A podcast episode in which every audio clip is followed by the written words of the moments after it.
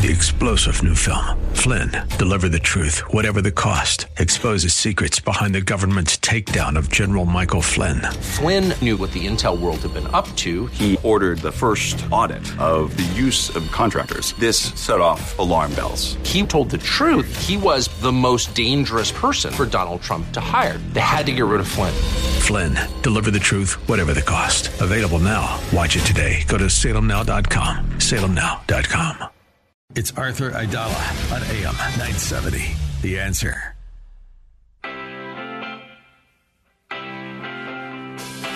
This is the Arthur Aidala Power Hour with quintessential New Yorker, attorney Arthur Aidala, New York's go-to lawyer. He's here to share his stories from in the courtroom and around the city, with interviews from high-profile guests and everyday folks calling in to talk about everything from politics, lifestyle, health and wellness, and more.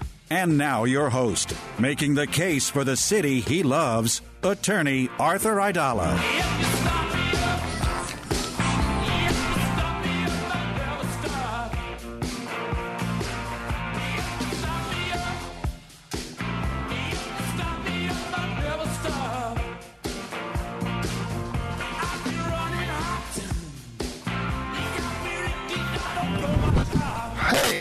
I lost you for a second, and I don't exactly know how that happened.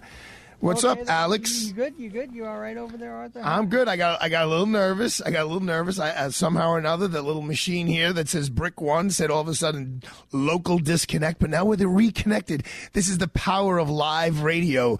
You never know what's going to happen. That's what I like. That's what I, I was just talking to my friend Jerry Foley, who is a internationally known television producer. He's really a storied guy in the world of uh, late night television.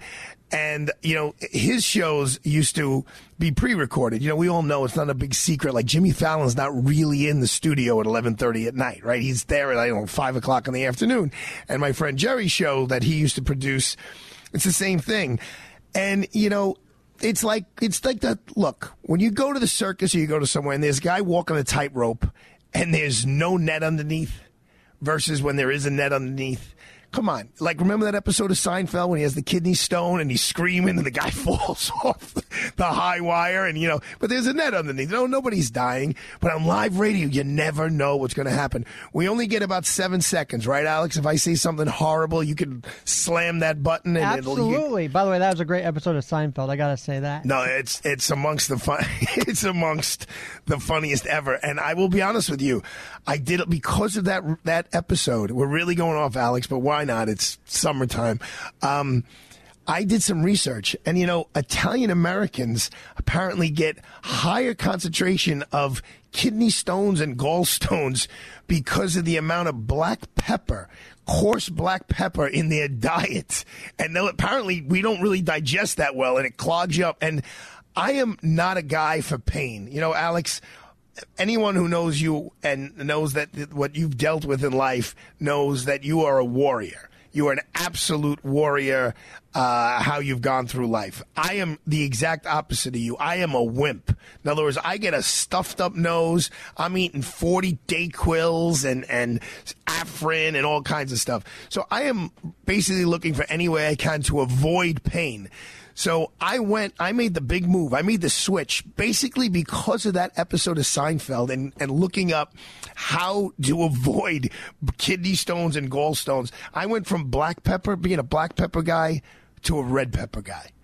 And I, um, I, I always lean towards the crushed red pepper if, if that's the opportunity, if I have the opportunity to use that. There are times when you need the black pepper. But, you know, this is this is why I love doing this show, because I had no intention whatsoever of starting off this show talking about red pepper versus black pepper. Um, I did want to start off the show, first of all, by saying hello to Alex, who is filling in for uh, Sam Bellino, who he takes Wednesdays or days off now just to go home and sleep. Is that the fact, Alex? Something like that. No, he's got some family stuff he tends to, so I, I'm with you tonight. By the way, as long as you're not a Red Hot Chili Pepper, although I know you like that band too, right? Yeah, well, yeah, yes, yes, they had their day. Um, I, I want to tell you a little bit, Alex, about my day today, because you know my family. And uh, it without it being, and look, before we go any further, I'm I'm, I'm losing my, my notes here, we're going to have two fantastic guests on. Number one, we're going to have Police Commissioner Bill Bratton on, who, you know, he needs no introduction. Um, and he's going to talk about not only the new police commissioner, but his take. You know, I've been going back and forth about crime in the city right now, and is it as bad as the media is making it out? Is it as bad as some of my colleagues on other radio stations are making it out to be? Or, you know, or is it just a great way to sell newspapers and to have people tune into the nightly news? And then we're going to talk to Todd Shapiro. He's the award-winning uh also journalist. He's known now as a public relations guru, uh, and he handled uh, the press conference for the Gilgo Beach murders. And um, I think that he's going to give you a great inside look on, you know, the facts of those cases have been covered the last five days at, what is it, ad infinitum? I believe that's correct. Um, but he's going to tell you, like, what it's like inside working with, he works with the district attorney's office and setting up the press conference and how it works and the timing of it and what day of the week and when it's going to happen and where it's going to happen and who gets invited and who doesn't. So that's coming up as well on this Wednesday. We are live and local here on July the nineteenth. I do want to talk to you at the end of the show about a wonderful night I had with uh, the sponsor of this show, Bay Ridge Honda and Rob Sabah. It was a miraculous evening that just instilled in me even more strongly than ever how much I love this city, because to see this city from the water, you really appreciate how awesome it is. But I want to tell you, I want to take a personal moment to tell you what a, an awesome time I had this morning with my six-year-old son, um, Arthur Aidala.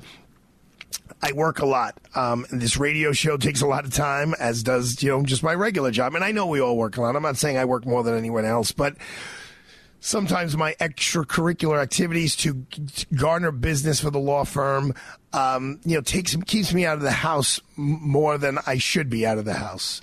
Um, so today I spent a little time from about seven this morning till ten thirty this morning with my six-year-old son, Arthur. And Uh, I am blessed to live in the same, not only the same neighborhood, but the, basically the same blocks that I grew up on, um, where my grandparents have a house, my mom and dad have a house, and I have a house. They're all within a, one, two, three blocks of each other. And um, it's the block I grew up on. So this morning when I took Arthur out, he wanted to ride bikes. And he said, "Dad, take your bike." Now, m- my bike that I haven't been on, I'm trying not to exaggerate if I say thirty years, but it probably is since I was in my twenties, because I have another bike I keep out in Long Island. That's the bike I ride out there, but I have not ridden this particular bike in probably since I was in my twenties. And my nephew, Nicholas, who's nineteen years ago, five, four or five years ago, he took that particular bike uh, to, this, to the bike shop and got it all fixed up so it's in great shape. But that bicycle, it's called an Aidala, A T A L A, was purchased by my grandfather, Arthur Aidala the First. I'm Arthur Aidala the Second, his grandson, and his great-grandson is Arthur Aidala the Third. Um, my grandfather bought that, but I think like when he was in his sixties, probably like in the nineteen seventies or the early nineteen eighties. Um, and it's a ten-speed bike with the with the gear shifts like down low on the, the tube that goes, the metal tube that goes down between your legs. And it's kind of like a real racing bike. So I took out that bike, and Arthur's on his bike. And it was a quiet morning, and it had rained, but the, the weather was, was pretty nice, actually. It was, it was cloudy, wasn't too hot, and there I am riding my my grandfather's bicycle with my son, who I'm sitting on his great-grandfather's bicycle, driving on the street where my father taught me how to ride a bicycle when I was five or six years old. Now, Arthur's really, really good on the bicycle. And we just drove through the neighborhood on the bikes. You know, they have these little white bike lanes now, uh, which they, those didn't, definitely didn't exist in nineteen seventy-three and seventy-four when my dad was taking me bicycling. And it made me realize how stressed out my dad must have been when he was taking me riding my bike, because now I have my son in front of me. I'm making sure there's no cars, and there really weren't many cars at all. It was a great time to do this for the first time. But now I got to yell at him, like, where to go. He has no idea where he's going. He also has no gears on his bicycle. He's a little six-year-old boy. So I have to tell him, you know, okay, Arthur, we're going to make a left here. Look for cars. And we went down to Shore Road where, you know, I, I just have so many memories. And, and it was such a simple event. that involved zero technology, zero technology. And it was amazing. It was just such a wholesome, heartwarming, sentimental, nostalgic moment in my life that, uh, of course, Arthur's never going to realize what that moment meant to me. And, of course, because he's my son and a little rambunctious, then he, you know, we we take the bikes into a, a playground. This kid has got some upper body strength. He, then he starts, so he's cranking up pull-ups, cranking them out. And he's like, okay, Dad, now you do them. Now, I don't want to, like, let the kid down. So, I don't know. I did like five, and I was like, oh, okay, Arthur, I don't want to do more than five. I don't want to embarrass you or something like me. Well, I couldn't do more than five. But then he sees a bunch of steps, and he's like, Dad, I want to walk my bike up to the top of the steps and then ride him down the steps. And I'm like, oh, my God, I'm going to take this kid home bloody to his mother. But, and I said, I go, look, Arthur, I have nothing to clean you up. So if you're going to go down, figure out if you want to fall on your right knee or your left knee, or your right elbow or your left elbow, and just know you're going to be bleeding. That's exactly what I tell this six-year-old. And he looks at me with this, like, serious look, thinks about it, and he's like, I'm going for it. And I have a little, I did take out some technology. I have the video of him going down. And then, and he he did it flawlessly and quickly. And then I looked at the, because I had the phone out, I saw the time, and his little tutor, summer tutor, was coming. I was like, all right, Arthur, it's time to ride back home. And we rode back home. I sent him into the tutor, and I just took a moment, and I was like, that was awesome. And it's ten thirty in the morning. It wasn't even, it was ten twenty-five, because the tutor came at ten thirty. I was like, I just had the highlight of my day with this six-year-old little boy in the neighborhood I grew up on, the block I grew up on. It was just so special. And um, I hope you don't mind that I shared that moment with you. I didn't give you any updated politics or legal stories, but we're going to do all of that now here on this Wednesday night. It is Hump Day, July nineteenth, New York City, live and local, forty-fifth Street and Fifth Avenue. Aidala, Bertuna, and Cammons. Don't go away. We'll be right back.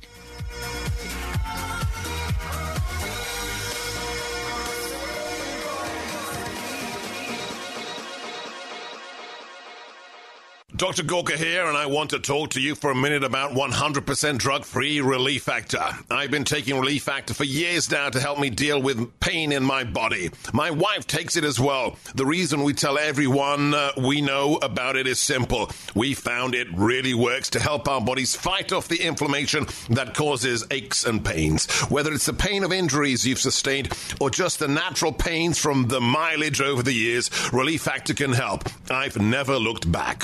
Almost seventy percent of the more than half a million people who have tried Relief Factor end up ordering more. That's because it works for them the way it works for me. Isn't it time for you to get out of pain? Your first step to becoming pain-free should be to order the three-week quick start for the discounted price of only nineteen ninety-five. Go to relief factor dot com or call eight hundred four relief to find out more about this offer. That's relief factor dot com or call eight hundred four relief. Feel the difference. All right, let's talk about Rob Sabah, who I spent last night with, uh, an unbelievable New York moment night, uh, and his company, his business, Bay Ridge Honda. They've been around for sixty years when his dad, the big Bob Sabah, started it. Um, they have been your family-owned and operated dealer for the five boroughs. Everyone in the five boroughs picks Bay Ridge Honda, not only because they have such a large selection, but the way they treat you from the moment you walk into the door to the moment you walk out and you need service and all of that. They have got your back one hundred percent. And during the month of July, they're saving you fifteen hundred dollars. That's how much you're going to get when you turn in your tra- or when you turn in your trade or lease and purchase your next car with Bay Ridge Honda. Browse from over two hundred new Honda vehicles and over one hundred certified pre-owned vehicles backed by the Honda True program at their twenty twenty-two President's Award-winning dealership. And right now you get zero percent A P R financing and zero down payment on select new twenty twenty-three Honda models all month long. Plus, you're going to get this fifteen hundred dollars bonus when you turn in or your trade or lease and you purchase your next car with them. And guess what, folks? Even if you don't buy a car from them, they'll buy your car from you. So go visit them at fourth Avenue and eighty-eighth Street in Bay Ridge, Brooklyn. That's fourth Avenue and eighty-eighth Street in Bay Ridge, Brooklyn. Or go to Bay Ridge Honda dot com. That's Bay Ridge Honda dot com. These deals are available to qualified buyers. Additional fees may apply. See dealer for detail. This sale ends on July the thirtieth of this year. Hi, Kevin McCullough. Wish there was an easier way to navigate the world of real estate. If only there was a way to learn from the best. Well, now there is. Saturdays at ten, our very own Dottie Herman, vice chair of Douglas Elliman, gives you the inside track to what is hot in real estate. Stay one step ahead in today's seller's market as Dottie gives her tips on how to make it through the tricky waters. Doesn't matter if you're new to the game or a seasoned vet, you need to listen to Eye on Real Estate. Dottie and her team of experts will guide you as sellers and buyers to make sure you're getting the best value for your property. Whether you want to become a real estate agent or work within the business, there is no better person to learn from than the great Dottie Herman. Why? Because she is the best. Period. So tune in, Eye on Real Estate, Saturdays at ten on A M nine seventy, The Answer. That's Eye on Real Estate, Saturday mornings at ten o'clock on A M nine seventy, The Answer. So let's talk about our friends at Connors and Sullivan, because when you were a teen, you thought you were invincible. I still think I'm invincible, and that's just a mistake. When you're healthy, you think you don't need a power of attorney. You don't need a healthcare proxy. Well, you know what? That's a mistake. You think, oh, I'm going to worry about that when I'm older, I become sick. Well, nothing could be further from the truth. The fact is, if something happens, you might not be able to designate a power of attorney or a healthcare proxy. What happens then? The state, the courts, they make those decisions for you. Is that what you want? Of course not. It's essential to create a power of attorney and a healthcare proxy as soon as you can when you're healthy. So call Connors and Sullivan, attorneys at law. They really know their stuff. They've been doing it for forty years. They'll help you make a plan that protects you and your family. You'll designate who you want to make decisions for you. So for a free in-person initial consultation with a lawyer, call seven one eight, two three eight, six five zero zero, seven one eight, two three eight, six five zero zero. Listen to A M nine seventy The Answer on Alexa, TuneIn, iHeart, or Odyssey dot com. Well, you can tell everybody. Yeah, you can tell everybody. Go ahead and tell everybody. I'm the man, I'm the man, I'm the man. Well, we have the man on the line right now, the man who is a celebrity in New York City. If you walk down the street with the thirty-eighth and the forty-second, he's, it's the it's the same person, even though he was served in two different capacities, two times as the police commissioner. When you walk down the street with him, you can see people talking and whispering and all of that stuff, because that's Bill Bratton, that's Commissioner Bratton, there's the commissioner, because he was the person who really led the charge to put New York back on the map uh, in his first term as uh, the police police commissioner, and then continued in his second term as the police commissioner. I believe, actually, when he served in his second term as the police commissioner, it was when I think crime hit its all-time low point in the recorded history of crime in New York City. Without further ado, Police Commissioner William Bratton. Hello, Commissioner Bratton. Hey, good evening. Good to be with you and your, your audience. I appreciate it very much. I appreciate you finding the time. So give us a little bit inside look. You get the call from the mayor. You're going to what, what the new commissioner is going through right now. You get the call from the mayor, and you're going to be the police commissioner of the N Y P D. It is the most prestigious law enforcement job. Forgive me for saying this, in the United States of America. I know you got the head of the F B I and the C I A, but New York is New York. Uh, number one, when you get that call and you find out, you know, what's the emotions for you and your family? And then number two, you know, what do you do to make sure you're a successful police commissioner? Well, uh, I'll tell you, the first time, nineteen ninety-three ninety-four with Giuliani, I had spent a long time uh, seeking that position. Uh, I came here in nineteen ninety as chief of the New York City Transit Police, then a separate police department. And uh, got bitten by the police commissioner bug, the idea if I could succeed in that off-Broadway production, maybe I could make it onto Broadway, the N Y P D. And it happened. Giuliani noticed significant crime reductions in the subway, while the city streets didn't seem to be getting much better. And he wanted to know why. I explained it to him what we were doing in the subway, and that we could do the same thing in the streets. I predicted for him that if I was appointed his commissioner, uh, I would get crime down in the city, myself and the, the N Y P D cops that I'd be leading, by forty percent. When I left twenty-seven months later, crime was down by thirty-nine percent after having only gone down a couple percentage points in each of the preceding years. So when I got the call, uh, uh, uh, it was uh, both with anticipation but also with anxiety. The idea, okay, now I've got it. Uh, what are we going to do? Good news for me, since I had been looking for that job for quite a few years, I already had a plan. I already had a team uh, assembled, in the sense that uh, I just had a blow the bugle and they'd come running. And uh, you can remember a lot of them: Jack Maple, John Chimney, Louis Anamone, John Miller. Uh, I had a legendary crew that worked with me, and I had great, great cops. I had a lot of cops, interestingly enough. Uh, Dave Jenkins and Ray Kelly, my predecessor, worked with Peter Ballone, the, the great former president of the city council. He had hired six thousand cops, or had got authorization to hire six thousand cops. four thousand of those cops were hired during myself and Giuliani's first six months. So I had a great leadership team, had a, a great mayor at that time who was really focused on doing something about crime, and uh, had a lot of cops. So uh, uh, what Eddie is dealing with now, Eddie Caban, uh, he for the last year and a half was the first deputy commissioner. In that position, he was certainly anticipating that it could happen for him. Uh, and I'm sure in the last several weeks, a lot of anxiety, would it happen for him? And happily, I think for him, for the city, uh, uh, it did happen. And uh, so the anxiety of waiting is over. Now the anxiety of delivering begins. So I, I just want to, before I talk about the future, I just would like to re- recall the past, because I remember when you guys first came into office, was there some sort of a contract dispute or something where the rank and file cops were, were upset with, with Mayor Giuliani? He didn't give them the money they, they wanted or something along those lines? Or am I dreaming that? Yeah, what's not remembered uh, and uh, uh, the reality is people oftentimes don't remember history unless it affects them personally, that uh, the cops didn't particularly like Giuliani. That uh, in, uh, as I was leaving, uh, they had an expression that uh, the city was in still a very significant budget crisis, and he offered a contract of no pay raises. And the cops described it as zeros for heroes. I had been uh, talking to the cops that, look, work with me, work with Giuliani, let's get crime down. Crime gets down, taxes get increased, more people come, pay taxes, more tourists, and you should get a reward.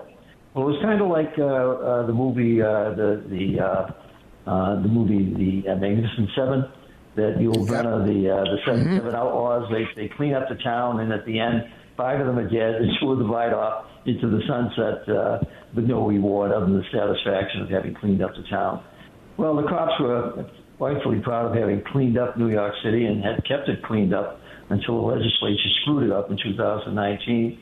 But uh, they did not like the mayor very much. Zeros for heroes. And it wasn't until nine eleven when Rudy uh, won the cops back and won back the affection of the city. Because just before nine eleven, uh, basically, he was persona non grata. A lot of people don't remember that.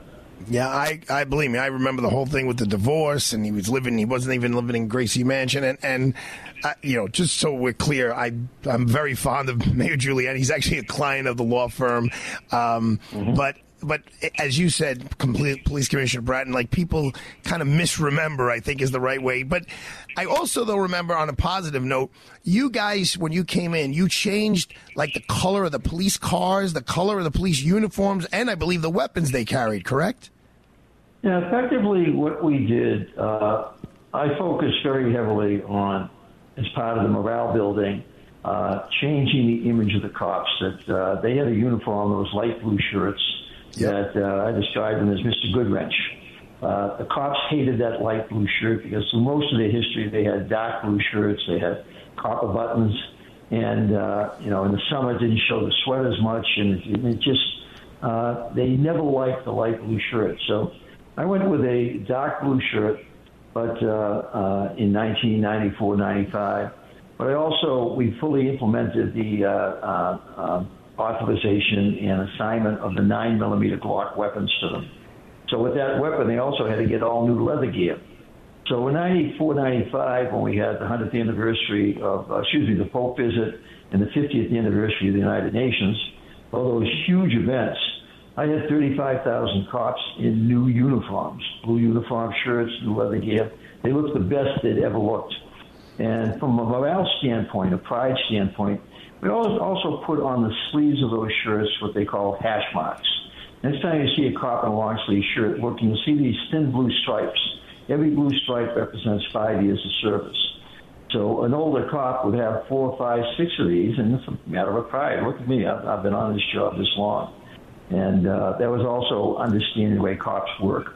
And uh, between authorizing them to get tough on crime, arrest the drug dealers that deal with uh, the crime in the streets, the, uh, the quality of life crime, uh, for twenty years they've been told, don't engage, don't... Uh, Uh, uh, we're going to leave the drug dealers to the detectives. We don't trust you to make the arrest. I told them, I'll trust you, that uh, I'm going to work with you. I'm going to supervise you. You screw up willfully, criminally, negligently. We're going to take care of that. But I want you to feel pride once again. And they felt it. Boy, did they deliver. They delivered big time. But now, I do have a question. I do have a question because you, you know, you talked about Giuliani not giving them money in the contract, but you talking about new uniforms, uh, new new uh, leather gear, new new guns, new weapons, and I believe you upgraded the cars or you repainted the cars too, right? Because they were a different color before you you were police commissioner. No, right? Actually, that that came a little later under, I think, Commissioner Safer, who succeeded me, where they okay. went to. We were we were planning on that change, but I was gone before it began to happen. So that's where we went with the cars that you now see, which are actually re- repainting once again. Uh, that very distinctive white with the blue. The cops never liked the uh, that old color blue that they had. They never liked that color. So, but where, so my my question to my question to Police Commissioner Bratton is: where did the money come from to pay for, uh, you know, I'm like million, the millions of dollars to reuniform and retool the whole place? Well, some of it came from uh, tight budget control. During my two years as police commissioner, that was the first time in history of the department, modern history, that we came in under budget on our authorized overtime. Police department always overspends on its overtime budget. We came in because we had so many new cops, six thousand new cops. We didn't need to use as much overtime, so we saved tens of millions of dollars on the overtime budget. But I'll tell you what happened to ten million dollars of that saving. Uh, it paid for the fire department bunker gear. The uniforms that you see the fire department wear to fires now, before that, they had largely those old rubber raincoats, et cetera. They had terrible safety gear. And the city did not have the money to buy new gear for them. Where did the money come from? Ironically, it came from the police overtime budget savings. No, the mayor was very conscious of uh, uh, the need to try to work on the safety that the uh, equipment that the police and firefighters needed, but they were tough uh, uh, budget times. Credit to the mayor that uh, uh, we gained a lot of trust and uh, uh, confidence from the cops and firefighters after nine eleven.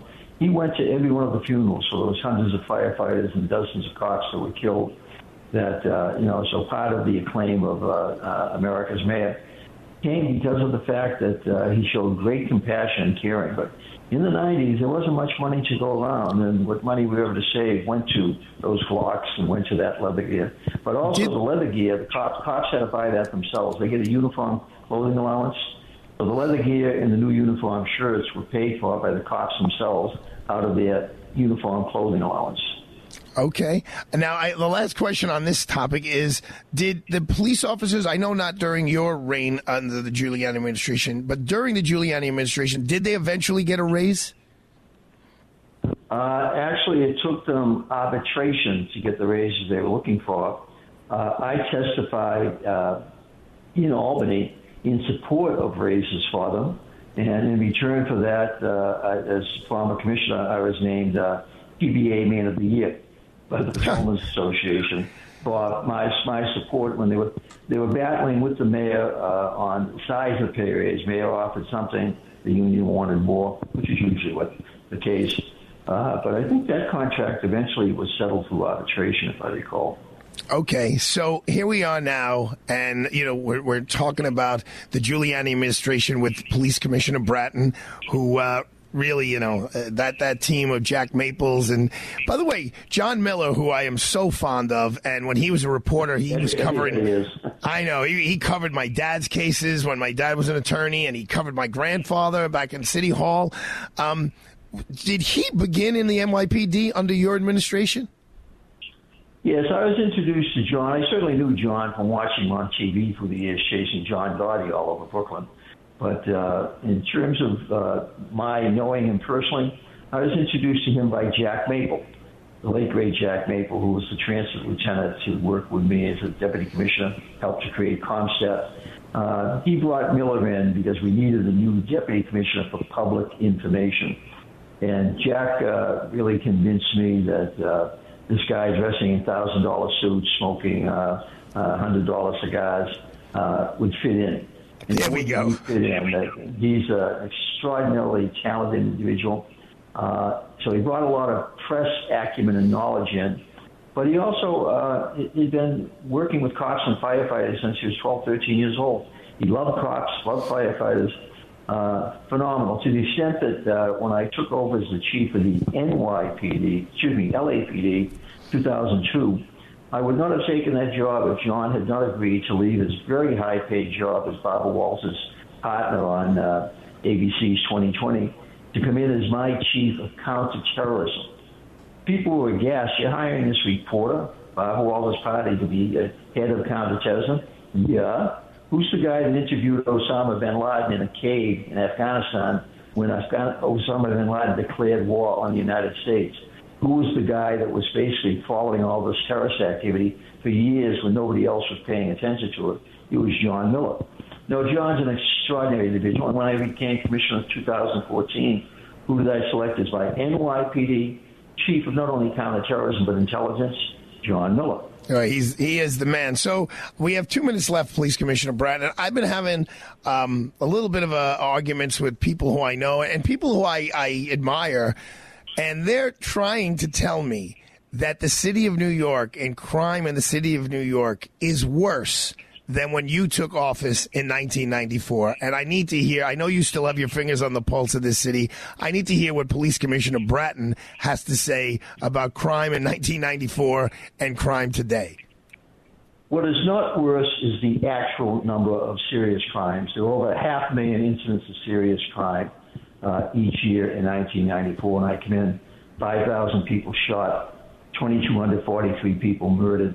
Most recent numbers in the city, although those numbers, thankfully, are now going down for the last two years, shootings and murders, overall crime is up higher than it was in two thousand eighteen, which was the best crime year ever, when there was fewer than one hundred thousand reported crimes, fewer than three hundred murders. So serious crime is still down dramatically from nineteen ninety-four, but it is not down compared to two thousand eighteen, before the legislature got in and screwed up the whole damn thing. What is also very concerning is that the quality of life crime, the stuff that people see every day in their neighborhoods, the drug dealing, the uh, prostitution, the uh, aggressive begging, and uh, gangs in the corner, unfortunately, that is uh, probably not as bad as it was back in nineteen ninety-four, but it has grown dramatically over the last several years, once again, thanks to our legislature and city council.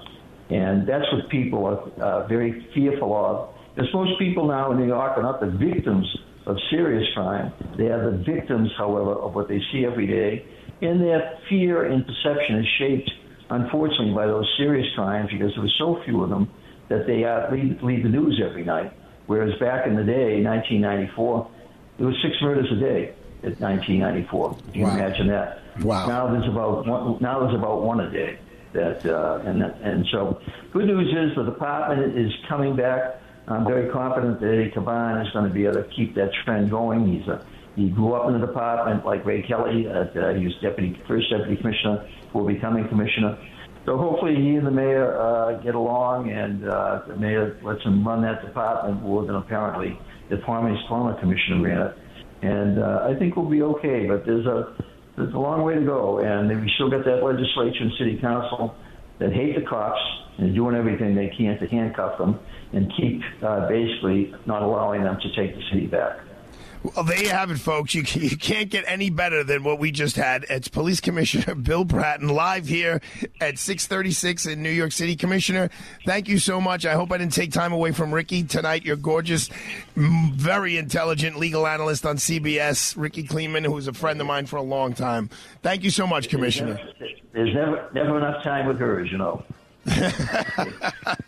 All right. We'll talk to you very soon. Thanks again. I really appreciate it, Bill. Good night now. Bye-bye. Good night. All right, folks, we're going to take a quick break. I that was I was fascinated, so I hope you like that as much as I do. Don't go anywhere. We'll be right back.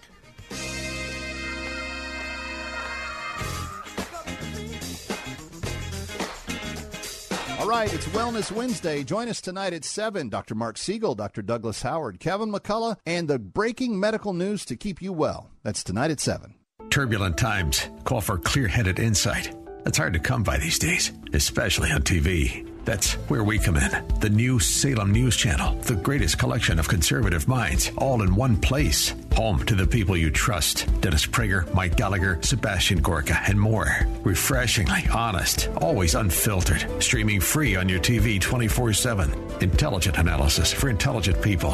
Find what you're looking for at S N C dot T V. That's S N C dot T V. This is Mike Gallagher. Visit the Holy Land with me, Dennis Prager, and Inspiration Cruises and Tours. No other trip will be like the Stand With Israel Tour. Call eight five five, five six five, five five one nine or visit stand with israel tour dot com.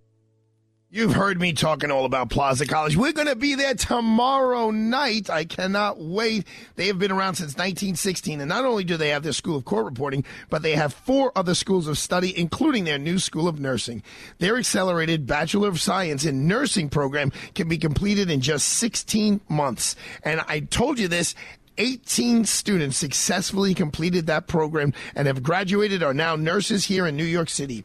Plaza also has a dental hygiene program with a twenty-chair community clinic. Students work on live patients under the supervision of a dentist. It is incredible. For additional information regarding the programs I mentioned or Plaza's other areas of study like their School of Business and Paralegal Studies or School of Allied Health, just visit their website at plaza college dot e d u. That's Plaza, P L A Z A, college dot e d u. Hi, this is Judge Cammons, a partner at Aidala Bertuna and Cammons, and where Arthur Aidala of the Arthur Aidala Power Hour works at his twenty-four seven day job. In twenty fourteen, I retired from the bench to join A B K, which is a full-service, preeminent boutique firm that has been helping New Yorkers when legal problems arise. A B K is uniquely qualified to assist New Yorkers who have a wide range of legal problems, from personal injury claims and civil litigation to criminal defense and trusts and estates. I personally work on appellate matters, attorney disciplinary matters, and complex legal issues with a dedicated group of attorneys who provide a team approach to each case. There is no legal problem too big or small for this talented and hardworking legal team. So when you think of the Aidala Power Hour, also keep in mind A B K, the Power Legal Firm. All right, let's talk about my friends at Hempleaf, Jason and Ray. Uh, you know, I use their products. I used it this morning in the shower. I grab, I go in, grab their b- liquid black soap and put it all over my body. I use a loofah, scrub myself down, wash myself off, take a quick shave. Now, I will admit I, I have not used the shea butter to, as shaving cream yet. I actually use shaving cream. Um, but then when I get out after the, oh, but I will try it because Jason told me to try it. Uh, but then when I got out after uh, drying off, I throw that shea butter, my head, my face, my neck, um, and um, I'm good to go. There's people who work out. I'm not one of them. Although today I did. I rode the bike. I ran all over the, the playground with Arthur. But luckily, I didn't need the icy pot. But if you do, if you have some muscle aches, you can rub that icy pot on your muscles the way you use any any other muscle rub, and it's going to give you relief. And for your lower extremities, you can try out the Helixer. I know they're pushing it for women, but men could use it too. Believe me, it just brings a lot of blood flow to, flow to your lower extremities and makes you feel just more vibrant. All their products are vegan, vegan friendly and cruelty free, made in Long Island, New York. And remember, they don't put anything on your body that you would not put in your body. So visit them at hemp leaf dot com, H E M P L I E F dot com. Mention the name Arthur at checkout and receive ten percent off. If you're a business owner, imagine getting up to twenty-six thousand dollars per employee. There's still time for business owners to file for the Employee Retention Tax Credit Program. This program is for business owners who continue to pay their W two employees during the COVID pandemic. Many businesses qualify and simply do not know it. All business types and industries may qualify. You can claim the credit even if you received a P P P loan. This is a cash payment and not a loan, and can be claimed now. The licensed C P As and tax professionals at D H Tax and Consulting Consulting have been serving business owners across the country for over fifteen years. The best part is that until you receive your cash payment, you don't pay us a dime. Our tax credit specialists are available now at eight three three E R C file, and your tax payment estimate is quick, easy, and free. That's eight three three E R C file to qualify you and your business for up to twenty-six thousand dollars per W two employee for free federal aid. Call us now at eight three three E R C file. That's eight three three E R C file. Listen to us online at A M nine seventy the answer dot com. Tune in, iHeart, Alexa, or Odyssey dot com. Kevin McCullough Let's. Is next on A M nine seventy, The Answer. So let's talk about Italy. It's so hot there right now, but you know when it not you know when it's not going to be hot? In October. That's right. I mean, I had a friend there. She just got back from Sicily. She said that she could get no relief, even at night. It was so, so, so hot. But in October eighteenth to twenty-eighth, you could go to Rome. You could go to Sicily. You could be with Joe Piscopo on a Perillo tour. You'll be treated to that special dinner where Piscopo performs in Rome three nights. You'll see all the great, all the great sights. Then you'll go to Sicilia, Catania, Taormina, Mount Etna, Palermo. It is the best of Rome and Sicily for nine nights. The Perillo is a stress-free, escorted vacation where you don't lift a finger. So call one eight hundred four three one one five one five, one eight hundred four three one one five one five. Your reservation is very limited at this point. Things are about to sell out, so I would start seriously making the call. At the very least, go on the website, Perillo Tours dot com, Perillo Tours dot com.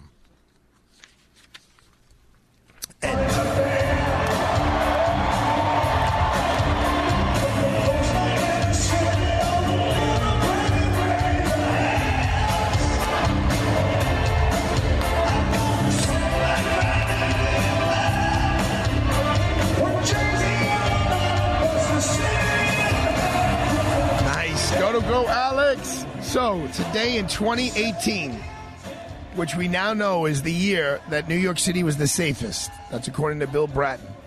If you ever told anyone that the safest New York City was was under the de Blasio administration, everyone would think you were lying. But sometimes you just got to check out the facts, folks. But today, July the nineteenth, in twenty eighteen, New York State declared Billy declared it Billy Joel Day. He became the first artist to appear a hundred times at Madison Square Garden. During the landmark show, Billy Joel was joined on stage by the gentleman you just heard singing tenth Avenue Freeze Out, Bruce Springsteen, and then they played Born to Run. Billy Joel, for those of you who don't know, became a staple at Madison Square Garden, consistently selling out the twenty thousand person venue as part of his concert residency, which started in twenty fourteen.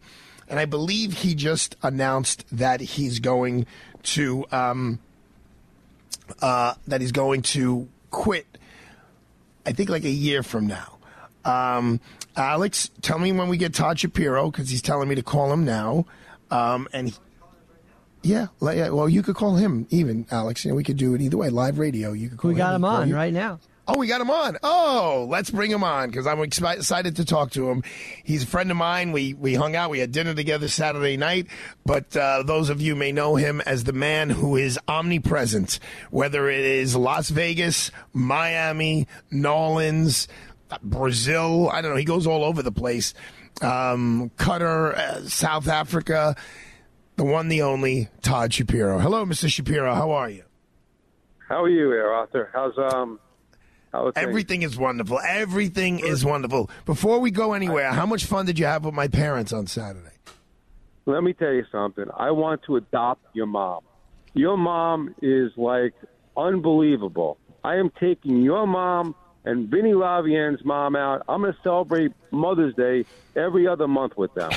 the, the energy. They are just the most beautiful, wonderful people that I ever met in my life. I never felt more at home than being at your house with your family and your children and your you know. It was great. The most and and obviously my wife Marianne, who was catering to all of us. So I'm I'm I'm so glad you came by. But let me tell you, let me let me I need you to bring us behind the stage as much as you can. So you do public relations for so many people, so many entities. Uh, I mean, from the, the person who precedes me on this show every night, uh, John Katzimatidis, uh, to the guys at seventy-five Main and in Southampton, um, and also to the district attorney of Suffolk County. And, you know, the whole world was fixated on that case and, and that press conference on Friday. Todd Shapiro, the P R genius, award-winning journalist, bring us behind the scenes. What's it like? How do you know, okay, Todd, there's going to be a big arrest. You got to do this. You got to do this. Tell us how it works from a public relations point of view.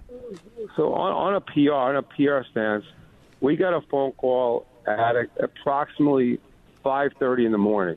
The, the, the worst secret you could do is give it to your P R person. That's the worst thing you could ever do because, you know, if your P R person, someone always finds out somehow. So five thirty in the morning, I get a phone call, you know, from the district attorney's office that it's on. It's, it's coming out. Fifteen minutes later, it's, it's in the New York Post. It's in um, it's on News twelve online. Next thing I know, I'm on the phone with the you know, the publisher of the Post, and you know the, the district attorney. You know what, what's great about um, Ray Tierney? He's not a politician. You know, the, you find a lot of people that run for public office. Their politics, they want to be in the limelight. They can't get enough. It's like a, it's like a drug that keeps coming back to you, and you, you want more and more. In this case, he wants less and less. When I tell you, I mean, the first day we get a phone, you know, we're on Anderson Cooper three sixty. We're on Fox and Friends with Brian Brian Kilmeade. We're on, um, you know, we're um, we're, every, we're everywhere in, in the every media outlet in the world is calling us um, from the Daily Mail to Australia to, um, you know, I think we were on C N N fourteen times. Um, we were on Fox News uh, thirteen times. Um, we were on Good Morning America, the Today Show, forty-eight hours. It just kept going and going. And at the point in time, so Tuesday, the, the district attorney looks at me and says, I've had enough. I go, what do you mean? He goes, Todd, I'm a lawyer. I want to go back to just being a lawyer. Are you talking about yesterday, Tuesday? Yesterday. Because, you know, there's a point of time where, you know, I go, listen, Good Morning America wants to put you on tomorrow morning. What do you mean? You got to go on. He goes, Todd, I got cases. I'm, I'm sworn in by, by, by, you know, in Suffolk County. I'm, I'm an attorney. I got to go out. I'm at trials. I got stuff going on. That's what I'm worried about. I'm not worried about, you know, being on T V. And, you know, well, to I, me, I looked at that. Good for him. Mensch. That, that's a mensch. Because everybody else will just keep riding it and riding it and riding it. And, listen, what he did, you know, he deserves, you know, the Nobel Peace Prize. To be able to, you know, find – everyone tried to, to find this person who killed these, these people at Gilgo. Everyone tried to do this. This guy came across, did it, and, and granted, he had, he had great, great, you know, cooperation with the Suffolk County Police Department and the sheriff's office. They all helped out, and they were all part of a team, and they had their own little war room, not like the war room in, in Albany, but that's another thing. But oh, the war room. Hold on, hold on, hold on, hold on, hold on, hold on. Just come on. It's Wednesday night. We're in the middle of the summer. We're talking to Todd Shapiro, who uh, has an unbelievable wife who really supports him, and she's just a, a fantastic lady. And one of the things she supports him with is Todd, as I told you, he's all over the place. One of the places he goes to often is Albany. And, um, you know, just so to be clear, because my mother was like, how do you know him? He's so nice. How do you know him? It's all through I G G, Vinnie Lavienne. He's the man. Um, introduced me to Todd years ago. Um, but... Uh, You have a, an establishment that you're the proprietor of called The War Room up in Albany. So let's just go off on a tangent and tell me uh, a little bit about that. So I'm right now, believe it or not, I'm at The War Room as we speak. I'm in Albany. Um, you know, one thing what happens when you own a restaurant, one day your chef's there, the next day he's not, you know. So you cooking right now? You you step away from like working I, the grill? Um, you know, I'm learning. You know, I'm, I'm but but I did you know I did fine dining. Got this um great chef Sasso. He's the best sushi chef north of the Hudson River. He's won awards. I got another chef. Next thing I know, you know, one chef takes off. You know, but one thing I did put in Albany, which they haven't had, I put, you know, hot dogs. I got Sabret hot dogs. We're putting a hot dog cart right across from the legislature. So dirty water dogs to be served. Are you telling right me they don't have that in Albany? I'm saying they have to. You try to find a Sabret cart in the middle of Albany. It's like trying to find Kim Kardashian in Oklahoma. It's okay. Not going to happen. All right, I guess Kim Kardashian's not going to be there. All right, so listen, anyone who goes to Albany, you have to go to the War Room. Um, tell us, Todd, tell us, tell us a couple of more of your clients who you have some interesting stories with. Well, you know what? There's, there's always stories going on with different different people. You know, you get clients all day long. You know, they're, um, you know, we, we had, you know, your buddy Zach from um, seventy-five Maine. You know, about three years ago, um, he takes. Um, Uh, he's on the side of all the buses. He's uh, so I take Arthur, my six-year-old, to eat at seventy-five Main, and, and which is a restaurant in, in Long Island. And that and Zach is so nice, the proprietor. He comes over. He always says hello. He chit chats with us. He knows I know Todd, so he talks to me. And we're in the city, and there's Zach on the side of a bus going past. And and Arthur goes, "Daddy, there's your friend on the bus." He's an incredible, incredible individual. He um. And he does great work. He's um, he turned a, a little tiny restaurant cafe in the middle of um, in the middle of the, the hottest place where you find the owner of the New England Patriots. You'll find Brad Pitt. You'll find Leonardo DiCaprio, and you'll find a local firefighter. And um, you know, coming there and you know, just hanging out all together. He's he turned this place into magic, and it's like the Rodeo Drive of.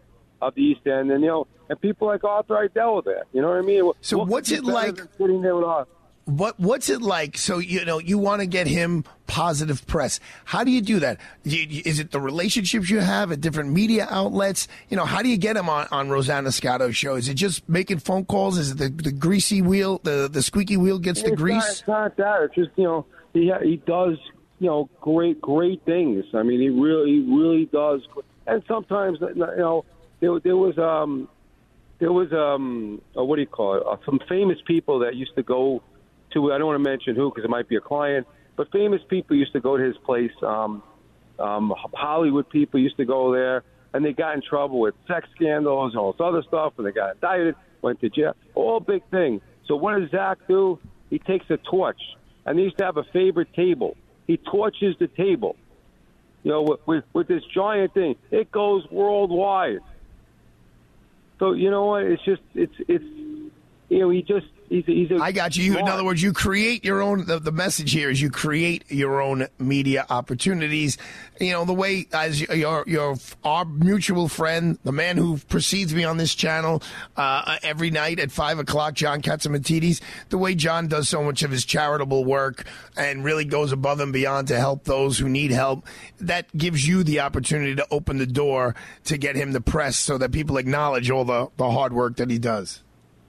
But, but you know what? It's not. It's more than just finding P R. And you know, when I first you know, got involved in P R, I, I thought it was promoting Republicans. Then I realized, you know, it's something different. But you know, in some parts of the country, it is promoting Republicans, especially Long Island. But the fact of the matter is, it's you know, it, it's a gift that you're able to take and help people with it. You're able to give guidance. You're able to take some charities and non-for-profits and little things that people don't see and give them a little spotlight. To help people, to create a buzz, to create funding, to create good things. I mean, Arthur, you're involved in so many different charities and organizations. Every time I see you, you know, you're at a different benefit, doing something or helping the little guy. I mean, you know, you, you do more mitzvahs than a, than a lot of rabbis I know. Well, you know, that, that that makes me feel good. So, no, but all right, so Todd, you are. Todd, I, I just want to give a, a warm hug over the microphone to your wife. And thank you for coming on. Thank you. For, I mean, you were so excited, uh, uh, the exhilarating aspect of going to all these media things with the Suffolk County D A and helping him make all those appearances. And that was great because, as you said, he deserved it. And it was a, you know, you don't get that when you're the Suffolk County D A, you don't get that many opportunities to have an international uh, story that breaks. So good for him. He deserved it. He works hard. The more and more people who I know who meet Ray uh, say that he's a, a very, very good uh, person, and that's what you need as the D A. So let me uh, let me let you go. You have a good night, and uh, whatever. The, Maybe I'll see you this weekend. And, and honestly, your show is, is not good. It's great. It's the most fabulous show on radio today. I, all I do is hear people raving about your show, and it, it got it got more buzz than anything I've ever seen. So congratulations to you, and thank you to Marianne, your wife, for being such a great host at your house. It was um, she was wonderful, and you know, right. your mom, your mom's, your mom is. I love your mom. I'm just going to say it now. I love your mom. Goodbye. All right, Todd, you're the best. I got to go. The show is over. That was Todd Shapiro. I appreciate you calling in. I am off right now. I'm going to run downstairs, God willing, and I'm going to head over to Hoboken, New Jersey, to Dino and Harry's Steakhouse, where I'm going to meet the three men who I sat with the very first day of law school. Uh, Josh Hanshaft, Noel Downey, and Jeff Chatfield. Uh, that was September of nineteen eighty-nine. And uh, we're going to break bread for the first time, the four of us together, in quite some time. We've seen each other, uh, but uh, we haven't really just sat the four of us and hung out. So I'm very much looking forward to that. And I will be back here tomorrow. No, I won't be here. I'll be at Plaza College. Tomorrow's a really exciting show for me and for Kevin. It's two hours live from Plaza College. So make sure you're there tomorrow. Have a great evening, everybody. See you soon. See you tomorrow. Radio.